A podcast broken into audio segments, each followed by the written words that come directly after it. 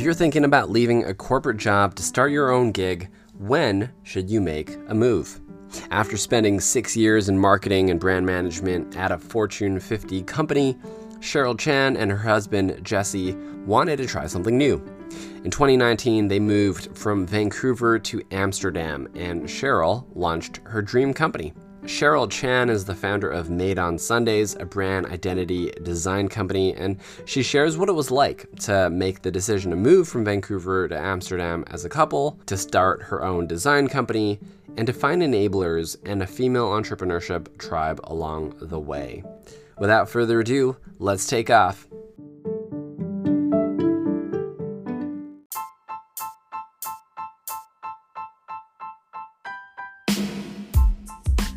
Welcome to Progress Not Perfection, the leadership podcast where we grow through what we go through. My name is JQ and I'll be your co pilot.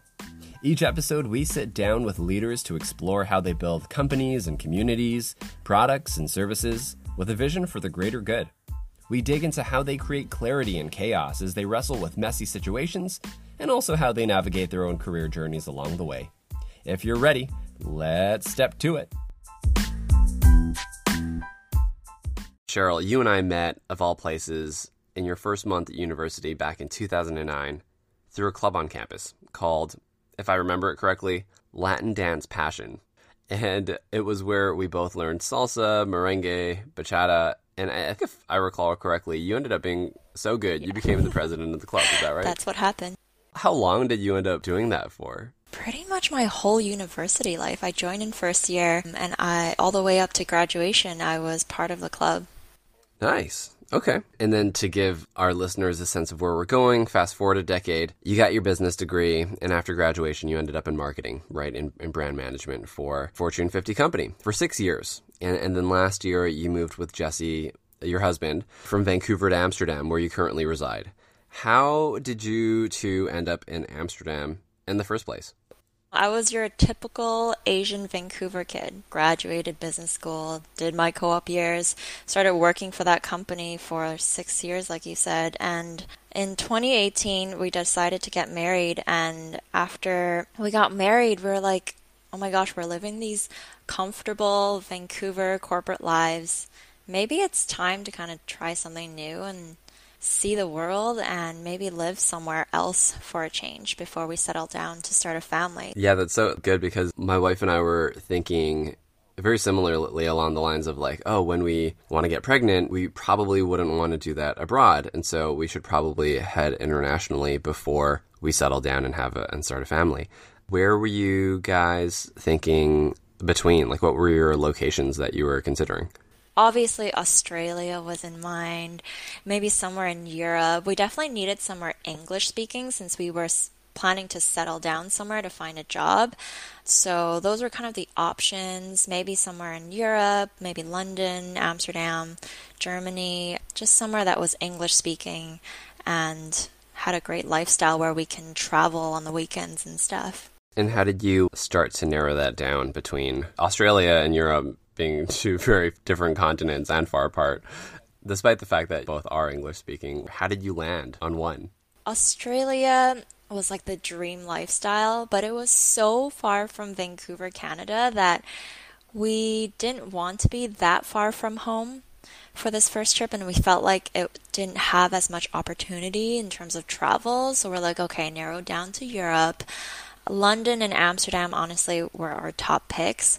So we talked to a couple of friends who already made the move to both London and Amsterdam, and it all came down to lifestyle for us. We wanted to have a good standard of life, somewhere that had work life balance and good vacation days.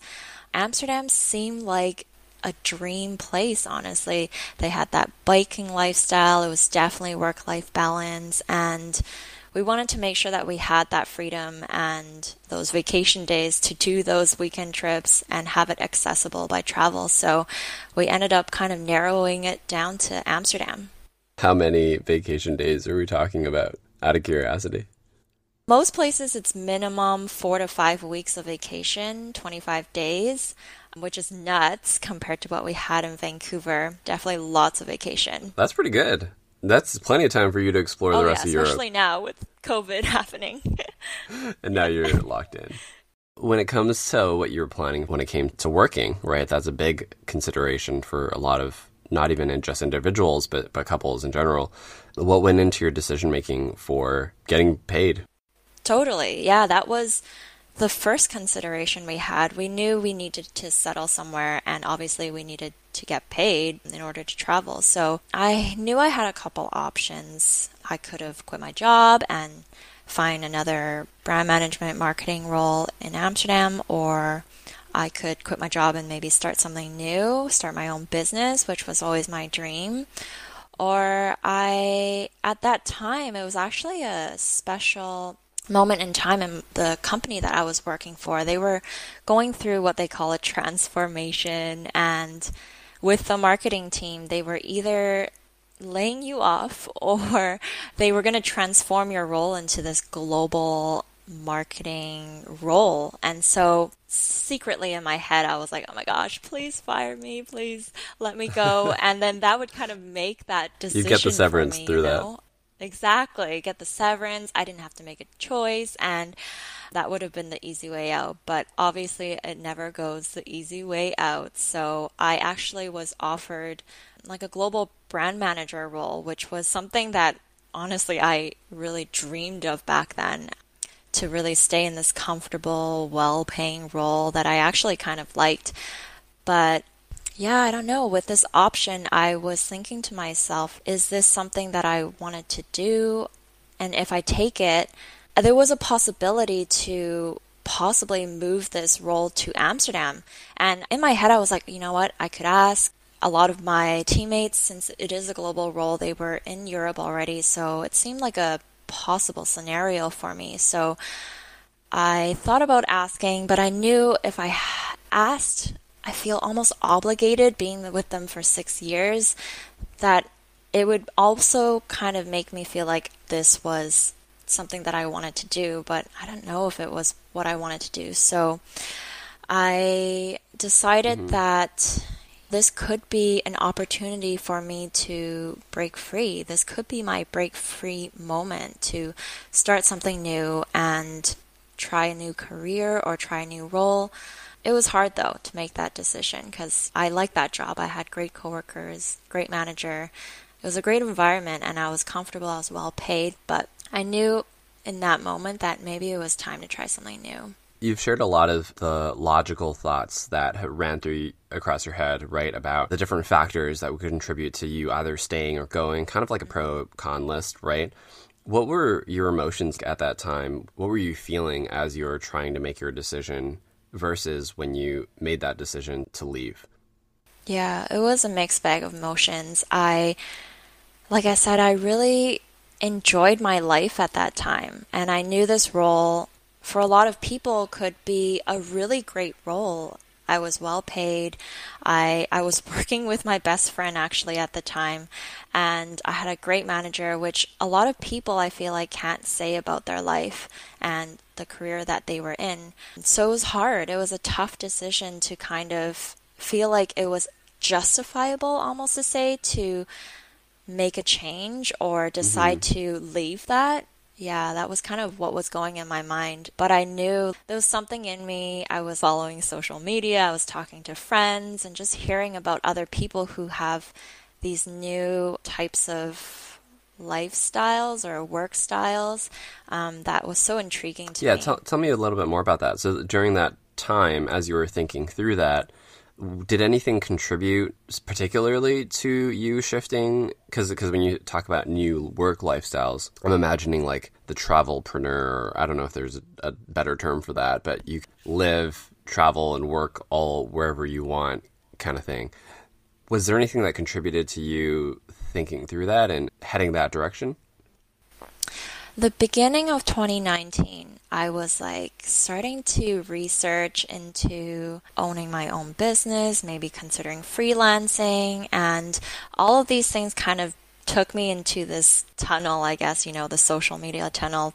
Things started to follow me around online and this I was listening to this podcast actually. I can't really remember. I think it was like one of those female entrepreneur podcasts, and they interviewed these two girls, one from one was a Canadian, one was an American, and they created this business together called the Buckless Bombshells. And they were talking about how their company teaches female entrepreneurs to work remotely as a freelancer anywhere in the world and all through a laptop. And I was like, what? Like, this sounds way too good to be true. But mm-hmm. I was intrigued and I looked into it, followed them for like months to see what that's all about. And yeah, it sounded like the dream life. I was like, hey, if I can work on my laptop and be remote, I could be making a living and be my own boss for the first time, get to travel anywhere I like at any time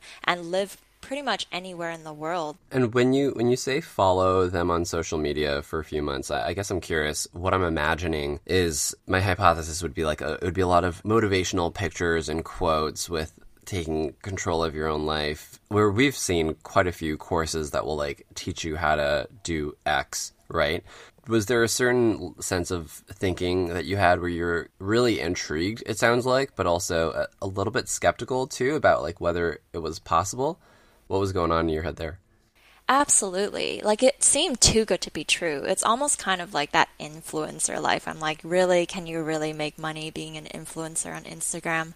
Kind of had that like vibe to it.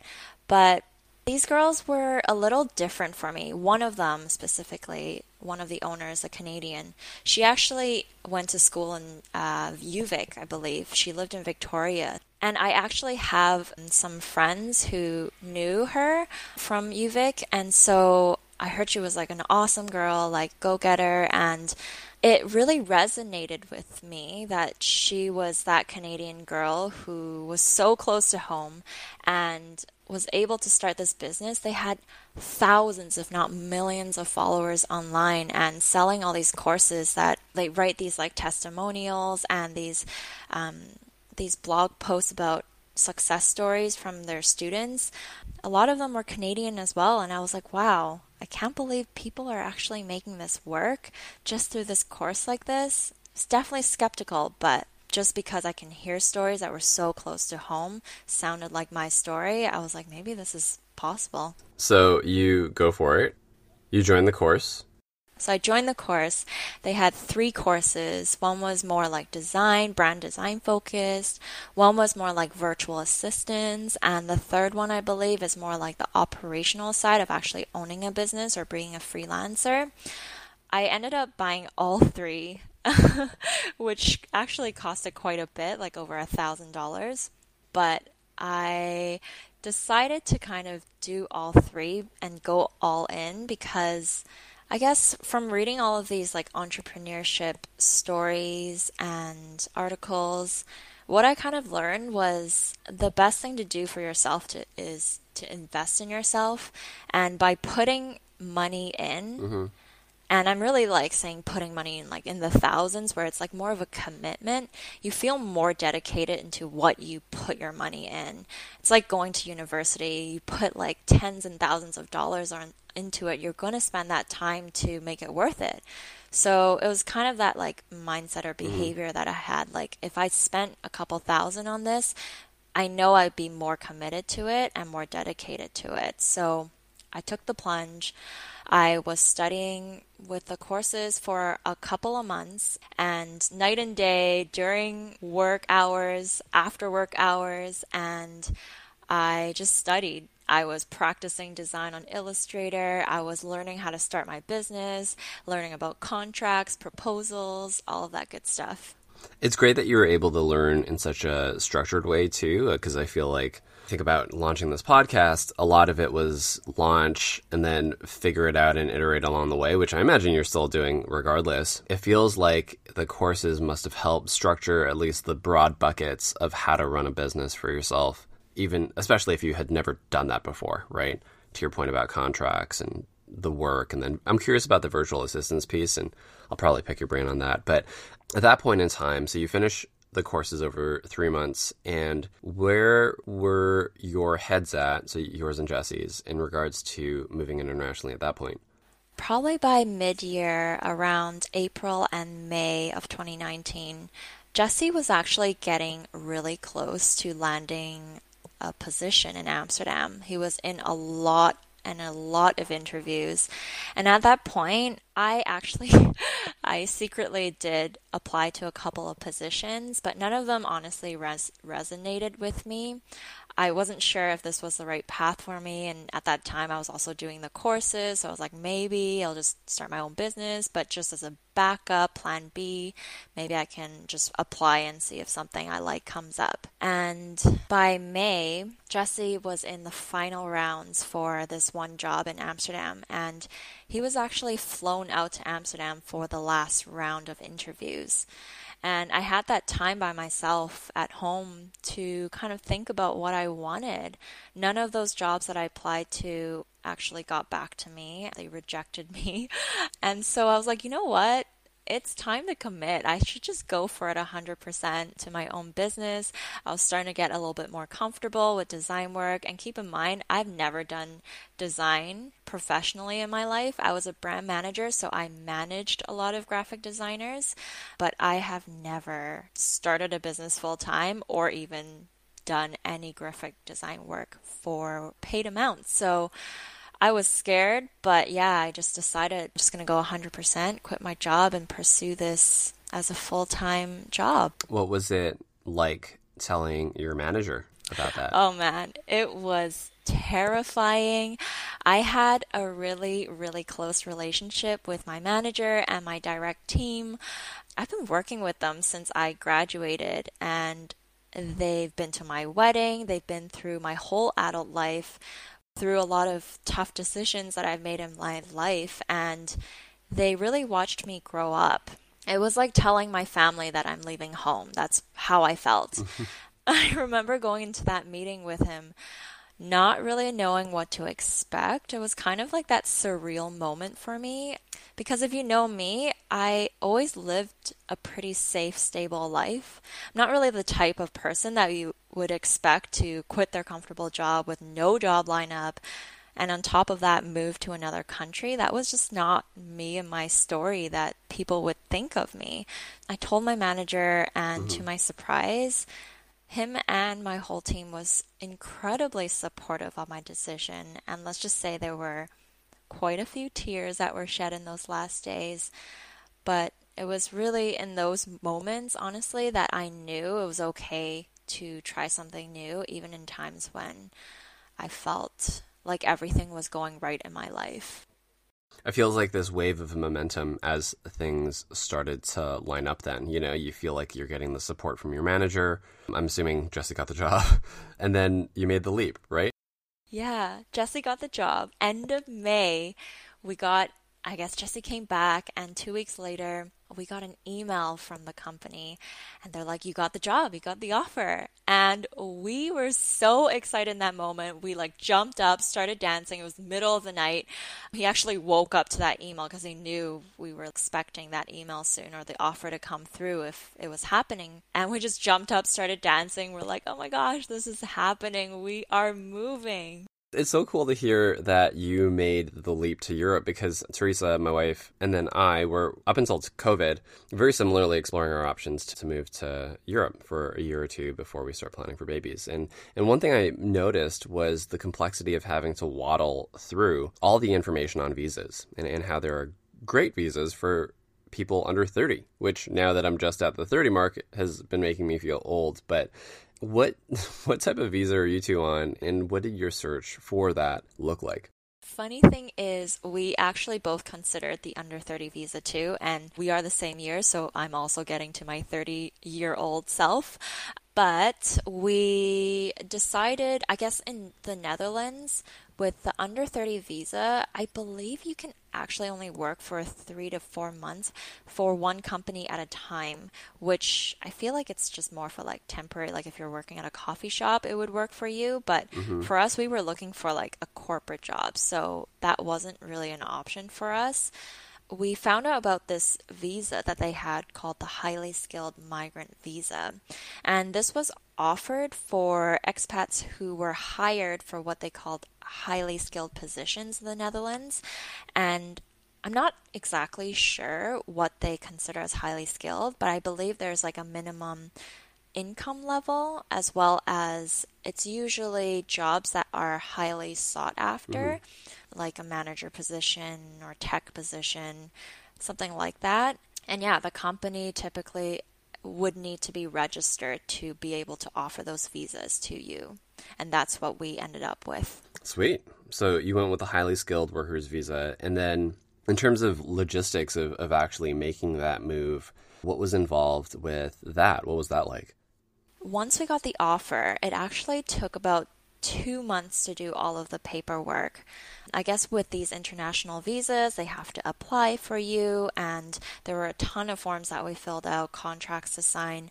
But also, luckily, they were really flexible with the start dates. So, even though we got the offer in June, we were hoping to not leave until mid August so that you know, we can enjoy Vancouver summer, which is always so pleasant. So beautiful. I know. It's why we live there, right? And so, yeah, we got to kind of spend the last couple months in Vancouver, pack up our stuff. Thankfully, we lived a pretty minimalistic lifestyle, so we really just packed what we needed, basically our clothes and our technology, and then everything else we sold or we put in little boxes and kept it at our parents' place. And then in mid August, we left. We took a one way flight to Amsterdam, and luckily, the company that Jesse got a job with offered us a one month free temporary stay in central Amsterdam. Oh, that's awesome. Yeah, it was definitely a luxury and a perk.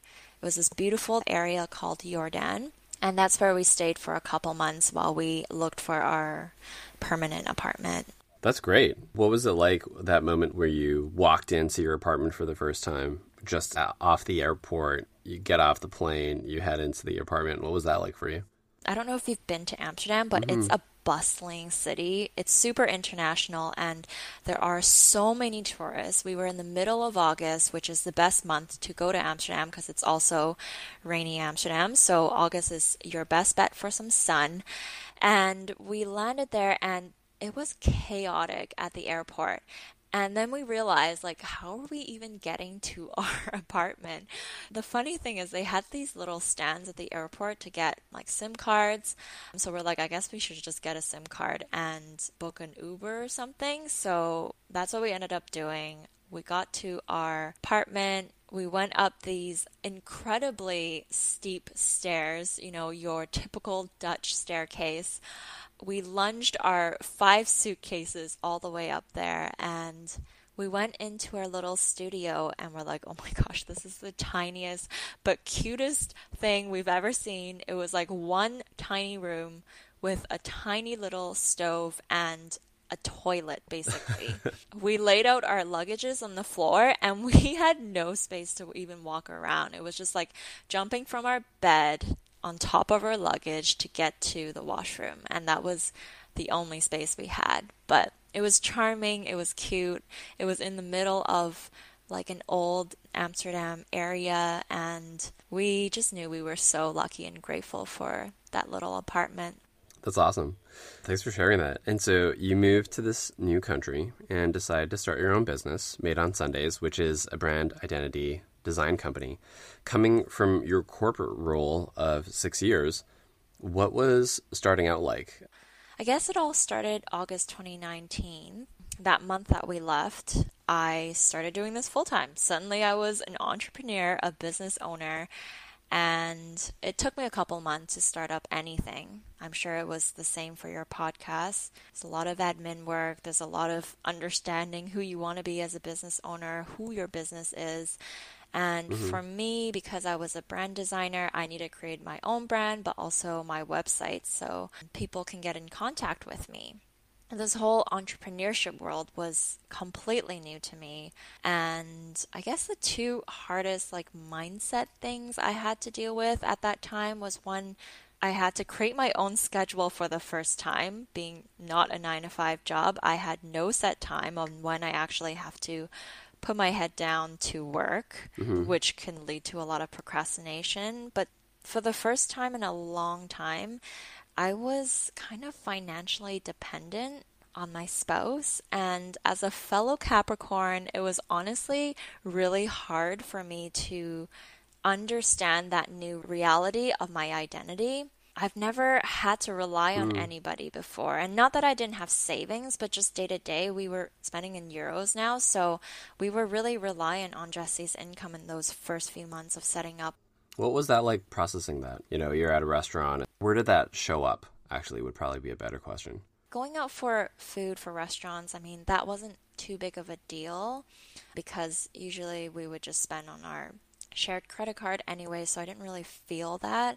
But where I felt it most was probably when our essentials, going grocery shopping, paying for rent. For the first time, I had no bank account of my own. When we moved to Amsterdam and we set up our bank accounts here, you're not allowed to open a bank account unless you had a job or like a registered business. And I had neither. So our bank account was under Jesse's name. I had a secondary card holder. And at that moment, I was like, oh my gosh, I'm not even allowed to open my bank account here for myself. I basically had to rely on Jesse for everything. And it was hard. I mean, I w- we were kind of newlyweds, and this whole dependent thing was new to me. It was really hard to really understand the power dynamic and just adjusting to understanding like what kind of power do I have in making those decisions when it comes to day-to-day things and just more flexible and having an open communication in terms of how we wanted to move forward with our lives, knowing that we were dependent on his income and how much time really I was going to give myself to be incomeless to kind of start that business. So there were a lot of tough conversations and mindset things that I had to overcome, really. Yeah, that's the thing. Thanks for going there, by the way, because I, I, feel like as a recently newlywed myself, we got married last year, and a, a lot of the shifts when it comes to money are always well, I guess I shouldn't say always. I shouldn't generalize at all. But for us, we had to talk through, to your point about shared credit cards, what would shared accounts look like? Where would payroll even go? So I feel like your conversations almost added another layer of complexity on top of that in terms of tough conversations as a couple to figure out what are we landing on? Is there a threshold for what we can spend on without without talking about it, etc. Take me back to maybe starting off and getting your first client. How did you start to get that? In the course that I took, they were recommending that the first step in finding your first client, probably the best way would be using a website called People Per Hour or Upwork. Some people might be familiar with them. They are freelancing job sites where people would post freelancing jobs and then you would apply to them. And that's kind of what I started out with. I decided on going people per hour just because it seemed like a smaller company, so probably less competitive. And so I went on there for two, three weeks straight, basically applying to every single design job I could get my hands on for the whole day. I would just be on it, refreshing the page every minute and just basically mass applying to any job that I could find that I felt like I could do. After I think a week, I actually landed my first job on people per hour. And I was so excited. I was like, oh my gosh, people want to pay me for my work. This guy, I think it was like agricultural, it was an agricultural company. Honestly, when you apply for jobs on people per hour, you don't really get that one on one attention with them. So they give you like this brief and then you just go with the brief and you create something for them. Anyways, I created this logo for this company. It took a couple days and it, I think the job was like 50 pounds, someone from the UK. And I got ghosted on my first job. I like sent him all the deliverables and I never got paid. Six days went by and I. Are you serious? Yeah. Six days went by and luckily people per hour had this deposit system. So he had to pay the deposit in order to even put the job up on the system. So I got like probably 20 pounds from that job just for insurance, but I never got paid. He ghosted me and never talked to me again. So that was upsetting. That was must have been like yes, yeah, uh, for sure upsetting and also surprising too cuz I would have imagined with a freelancing site the minute you upload your deliverables, the money would probably have been collected up front and then just released to you, but that's not the case with. Yeah, definitely not. It was just a deposit. So, what did it feel like at that point? You put all this work into posting or applying to 30 jobs a day. You're doing that for a week. You finally get this opportunity and then you don't get paid. What were you feeling at that point? I was upset. And I guess the initial thought to myself was, was this a mistake in becoming a designer? I'm like, maybe he hates my work. And he was like, I'm not even worth 50 pounds uh, for our logo. That was kind of my. You're like, dang it. I know. I'm like, if I can't even make 50 pounds, I'm like, how am I ever going to make a living doing this? That was my honest, true thoughts. I was like about to give up. But yeah, I was like, you know what? I'm just, I guess I should just keep trying. But it was definitely a moment where I really questioned my decision to do this. If we're talking about like quote unquote real clients, when did you get your first real client that did pay you? After a week from that miserable experience, I was posting all over Facebook groups. There's actually a lot of like really um, empowering and helpful female entrepreneur Facebook groups, which I joined. And through there, posting my offer to people, and I found a couple of potential client calls.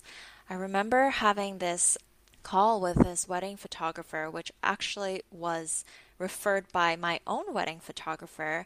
And I had my first Zoom potential client call meeting with her. And I was so nervous.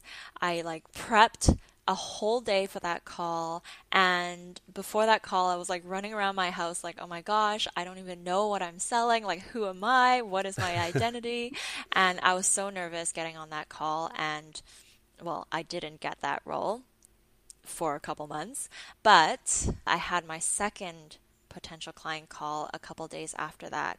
And this girl, she was incredible. She was like a coach, and she called me to see if I can help her with creating this digital PDF for her business. And we ended that call not just working on that PDF, but she actually signed up for my biggest design package that I had on my website. And I was like, oh my gosh, I just went from having no clients, no money to having a client for the first time and not only just a client but a client who signed up for my biggest package and that moment really kickstarted my business. That must have shifted perspective in terms of confidence too, because then you're thinking, oh, I have a shot at this. I could do this. How do you think things would be different if you weren't doing this full time? Mm. I probably would have tried doing this as a side hustle. Probably could find a job, honestly, in Amsterdam, and I would pursue this as a side hustle. But I have done small businesses and side hustles in the past. They were fun but they never really turn into anything sustainable income wise. And I think for me, I get back what I really put focus on. And if I didn't do this full time, I wouldn't be able to give it my 100% focus. And I don't think it would have turned out to be what it is today. You know what amazes me is that you started your business in October 2019, and your business, you're hit with a global pandemic, as many of us are. On the professional side, what was it like being a new business owner in your first year of business and facing COVID 19? Oh my gosh, yeah. So I guess I was around five months into my business and everything was going well and swell. Every month I would get more potential clients, I would get more confident. I was getting better, you know, as a designer, as a business owner. And then March hits, 2020 now the world has changed into a different place and I was like, "Oh my gosh." All the headlines were like, "Small businesses are hit, small businesses are closing. You know, everything's shut down." I was like, "Oh my gosh, I'm a small business." I'm like, "How is this going to impact me?" What does this mean for my income? This is all new to me. Just being a business owner is new to me, but for the first time I identified with being a small business during a pandemic and it was terrifying. I had continuous client calls and income coming in all the way until February. Once March hit, from March, April to May, I had zero client calls. Nobody reached out to me. Wow. Yeah, it was hard. I luckily had a couple clients booked ahead of time for those months. So I, it's not like I wasn't doing my business. I wasn't doing anything, but I had no new clients call me. I would go through those Facebook groups that I initially went on, and there were no jobs being posted. It was a tough. Yeah, no, months. I can imagine. And, and given that there was a bit of quietness, it felt like you might have had a choice at that point, right? Because on, on one side, you have the clients that you're working with, but then there's also a bit more free time to either do more and dig in.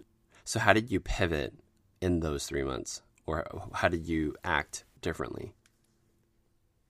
Luckily, I had a couple jobs still. But yeah, like you said, I had tons of free time. And I'm sure everyone was experiencing the same thing at that time learning new hobbies, cooking more. But for my business, I. I was sulking, obviously, for a couple weeks as everyone was kind of coping with the pandemic that we were going through. But after a few weeks of just being miserable misery, I really had to start pivoting and thinking about what my business looked like moving forward because we didn't know how long this pandemic was going to last for. Mm-hmm. I did have those thoughts of is this me as a designer that's why I'm not getting any clients? Was it due to the pandemic?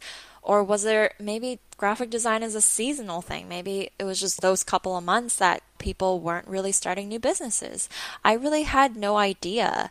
Mm-hmm. I guess instead of like focusing on those kinds of things that I couldn't control, I started thinking about and brainstorming other ways I can diversify my income streams, doing things that could build onto my business, planning for the future.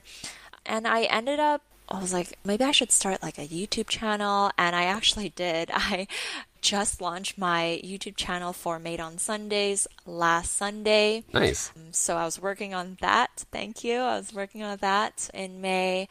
I started updating my website and created an Etsy shop where I sell design templates now and you know just really brainstorming and using this special time where we had these moments of silence to create, innovate, and broaden my skills, provide more for my clients. Yeah, it felt like it was driven by like this one question of what else? What else can I do right now within my controllables?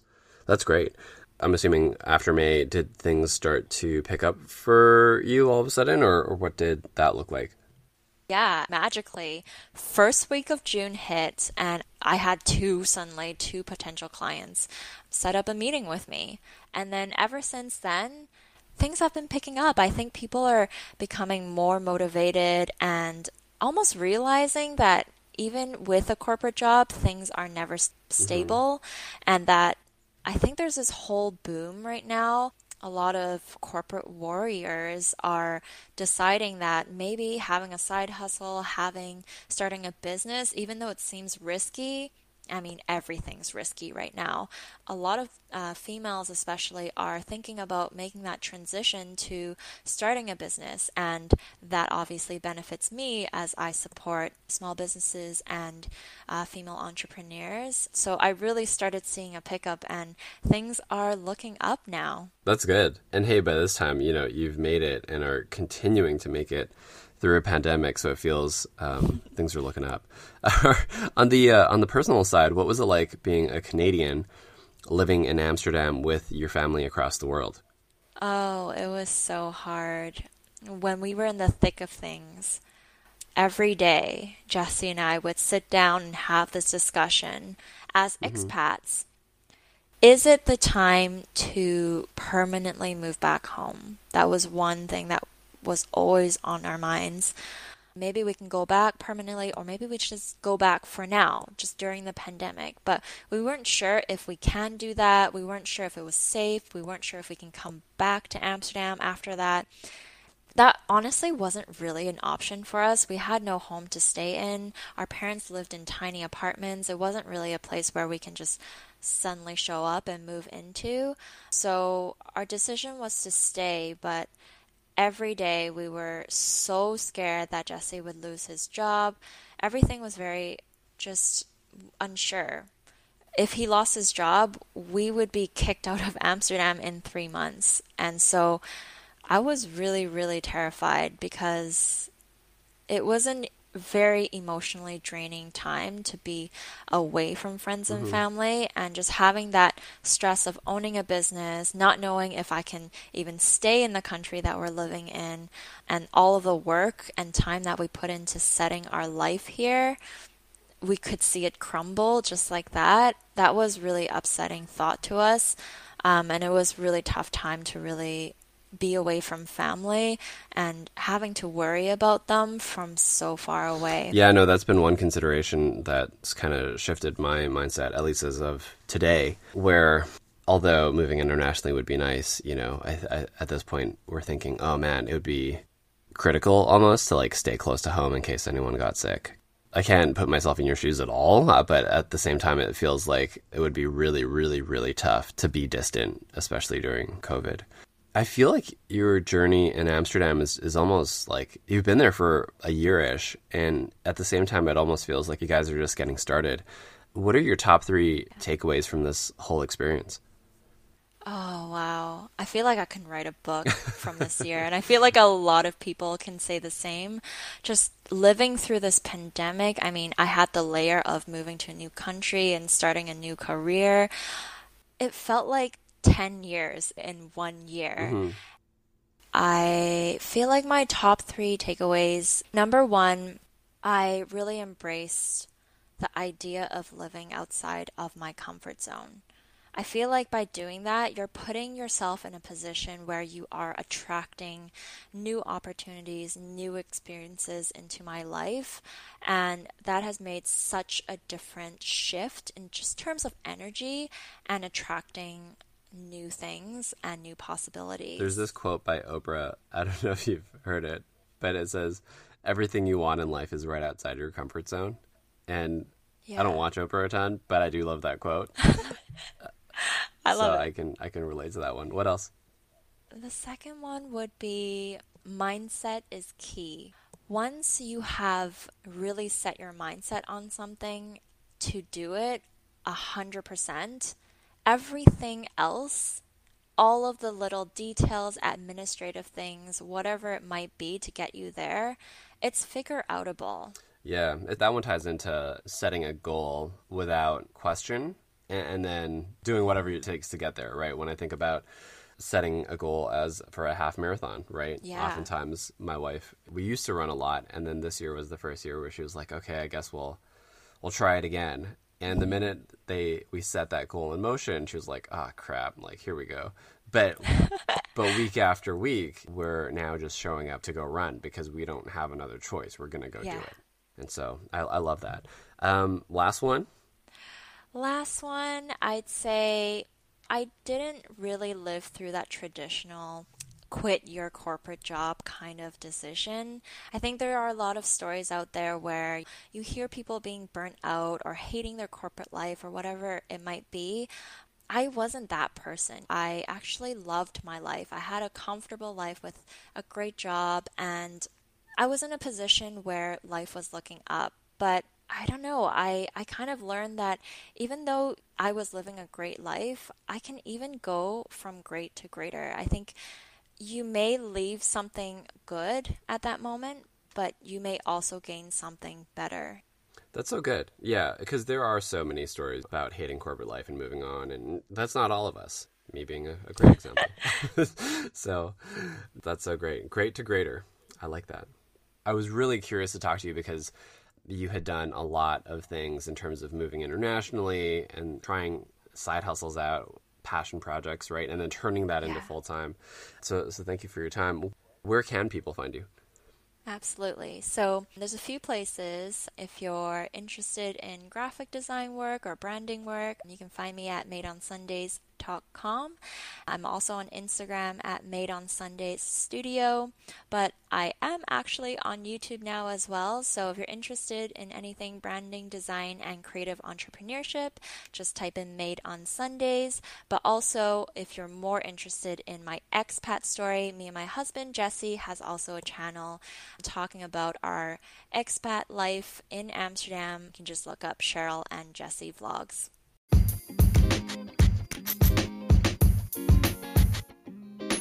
There you have it, Cheryl Chan on making moves from Vancouver to Amsterdam.